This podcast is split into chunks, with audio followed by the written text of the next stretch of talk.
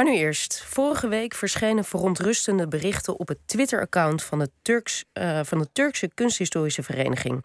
Want de keizersdeur van de Hagia Sophia moskee in Istanbul lijkt langzaam te worden opgegeten door bezoekers. Waarom is de vraag? En kennen we andere voorbeelden? Dat leggen we voor aan kunsthistorica Sanne Verken. Goedemorgen. Goedemorgen. Wat is er precies aan de hand? Nou, er verschenen uh, foto's van die deur uh, op Twitter. En daar zit een, uh, een, een grote ja, soort van cirkel van hout in. En daar waren stukken uit verdwenen. En er werd inderdaad gezegd dat dat opgegeten zou zijn door de, door de bezoekers van de moskee. Ja, en um, er zijn al langer klachten over, over het onderhoud. Um, dus ja, dat is een, groot, is een groot probleem. Dus mensen waren daar boos over. Maar het lijkt inderdaad, als je naar die foto kijkt, alsof er een flink beest tekeer is gegaan. Dus dat zijn het is een hele grote deur. En er zit een enorm gat in. Dus er zijn heel veel mensen die blijkbaar hele kleine stukjes ervan af hebben gehaald. Ja, ja en uh, de mensen van die, uh, van die vereniging die zijn ook zijn gaan vragen van nou, wat is er nou eigenlijk aan de hand? Hè? Wat gebeurt daar uh, nou eigenlijk? Um, en die gingen naar de bewakers en die zeiden: mogen wij de beveiligingsbeelden zien? Want die zijn er gewoon. want ja, zeiden, ja, dit is een monument, hè? dus dat beschadigen, dat, dat, dat dat is vernietiging van erfgoed. Dat kan niet. En ze werden toen ook een beetje weggelachen. Zo van, oh, het is maar een deur. En uh, we repareren hem, uh, we repareren hem uh, wel weer.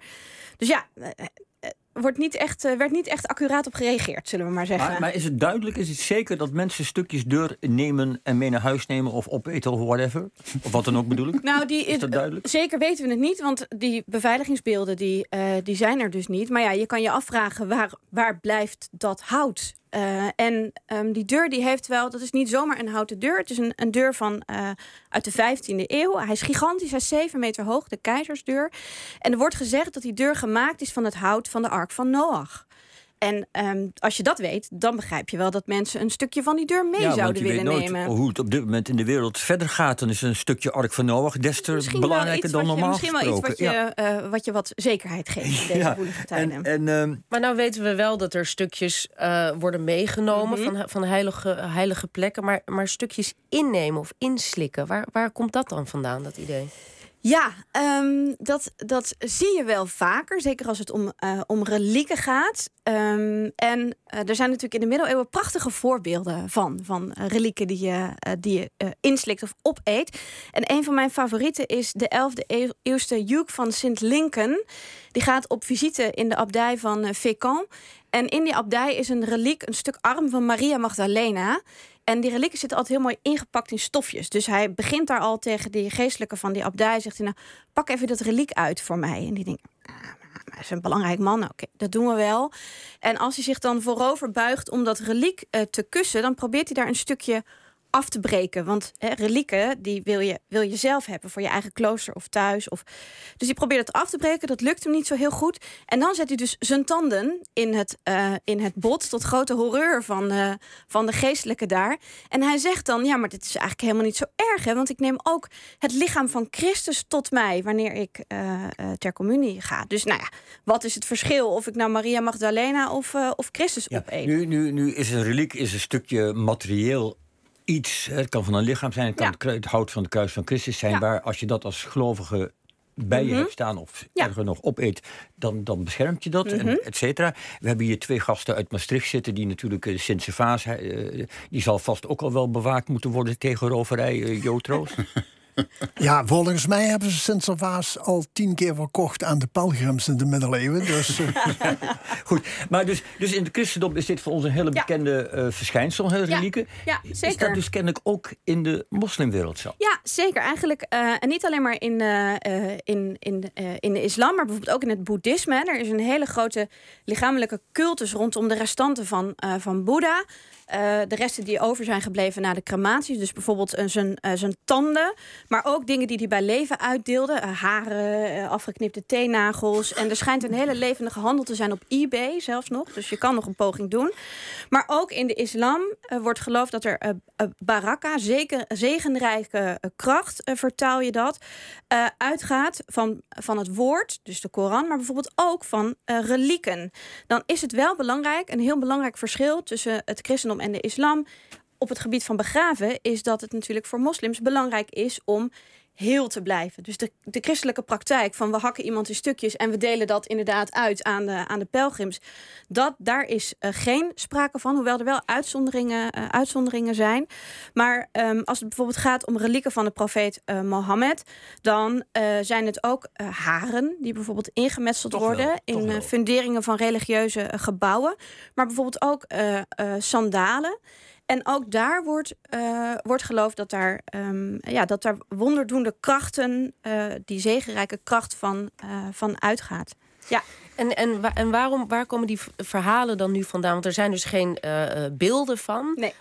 hoe, hoe, weten ze nou dat er inderdaad dat die deur specifiek wordt ingenomen? Of hoe, hoe denken ze dat te weten? Nou, ze maken zich een beetje, ze maken zich al langere tijd zorgen om de Hagia Sophia. En daarvoor moeten we even uh, kijken wat de geschiedenis is van de Hagia Sophia. En dat is een kerk die is al hartstikke oud. Die is gebouwd in de zesde eeuw door, um, uh, door de Byzantijnse keizer Justinianus. Uh, dus je, moet, zegt een kerk, het was gebouwd het was als kerk? gebouwd als een kerk. Je moet je voorstellen, we hebben het grote Romeinse Rijk. Dat valt op een gegeven moment uiteen in het West- en het Oost-Romeinse Rijk. Het West-Romeinse Rijk is de hoofdstad Rome. En in het Oost-Romeinse Rijk is de hoofdstad Constantinopel, gesticht door keizer Constantijn. Nou, in de vijfde eeuw valt Rome en dan verkruimelt dat West-Romeinse Rijk. En dan gaan we de middeleeuwen uh, gaan we in. Maar dat Oost-Romeinse Rijk, dat blijft bestaan. En daar hebben we het Byzantijns of het orthodoxe christendom.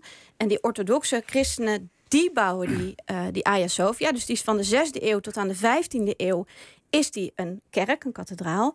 En met 1453, de val van Constantinopel, wordt, um, uh, wordt uh, Istanbul ingenomen. En dan wordt dus die kerk tot een moskee gemaakt. Ja, het is eigenlijk een gekraakte kerk. Een ge nou ja, zo zou je het kunnen zeggen. Dan komen we in de, in de 20e eeuw, 1934, Atatürk. Hè, die is heel erg bezig met de secularisering van, um, van Turkije. En die gaat dan van die moskee een museum maken. En dat is vrij recentelijk, in 2020, teruggedraaid. Omdat er een religieuze groepering is. Die heeft een rechtszaak aangespannen. En die hebben gezegd, hè, wat Atatürk heeft gedaan, dat mag niet. Die heeft dat van ons afgepakt. Het is een religieus gebouw. Die rechter heeft een gelijk gegeven. En toen heeft Erdogan, hè, uh, religieus als hij, uh, als hij is, heeft gezegd... prima, gaan we daar gelijk weer een moskee van maken. En dan snap je dat als een gebouw eerst een museum is... en daarna verandert in een gebedshuis... dat dat iets betekent voor het gebruik het en voor de soort klandizie die er komt. Hè? Ja, nou, ik wil, niet, ik wil niet per se zeggen dat als je ergens een, een, een kerk van maakt, dat dan iedereen lekker de deuren gaat slopen. En uh, dat is natuurlijk niet het geval. Maar met een museum wordt anders omgegaan dan met een, met een, uh, een gebouw waar, waar gebruik van gemaakt uh, wordt. En dat is volgens mij ook wat hier speelt onder, onder de oppervlakte. De mensen vanuit het erfgoed zijn boos, want die zeggen: zie je nou wel. En de mensen van de moskee zeggen: hou op met zeuren, het is een moskee, jullie hebben hier weinig ja. over te zeggen. En, en wat gaat er gebeuren? Want je zou zeggen: uh, hier moet toch een oplossing voor komen? Nou, ik, uh, ik denk dat um, er is hier heel veel aandacht voor geweest. Dus de, de spotlight staat weer op het gebouw gericht. En ik denk dat er nu ook wel weer stappen worden ondernomen om te zorgen dat, dat er voor het gebouw gezorgd wordt. Ook vanuit de religieuze gemeenschap. Want ik kan me toch niet voorstellen dat zij denken van nou, het is maar een moskee. Um, dus ik denk dat het goed is dat het in het nieuws is geweest. Wordt het ooit weer een, uh, ooit weer een museum? Dat en niet zolang Erdogan. Uh, nee, want het is natuurlijk ook, dat blijkt ook uit jouw verhaal, gedeeld erfgoed. Dus als je ja. aan ecumene tussen islam en christendom denkt, ja. ik denk een briefje van de paus en een overleg met er, het zou niet gek zijn, toch? Ja, nee, misschien. Uh, misschien nou, ik weet niet of het de paus zou zijn, hè? Want dan hebben we het. Uh, ja, uh, ja, dus dan moet het de, de patriarch moet het, ja. moet het zijn. Ja, misschien kunnen ze ook gewoon stalletjes plaatsen met splintertjes die mensen dan zelf. Hè, nou, ik zie hier een aardig verdien, verdienmodel. Precies. nou, goed. Sanne Frequent, hartelijk dank.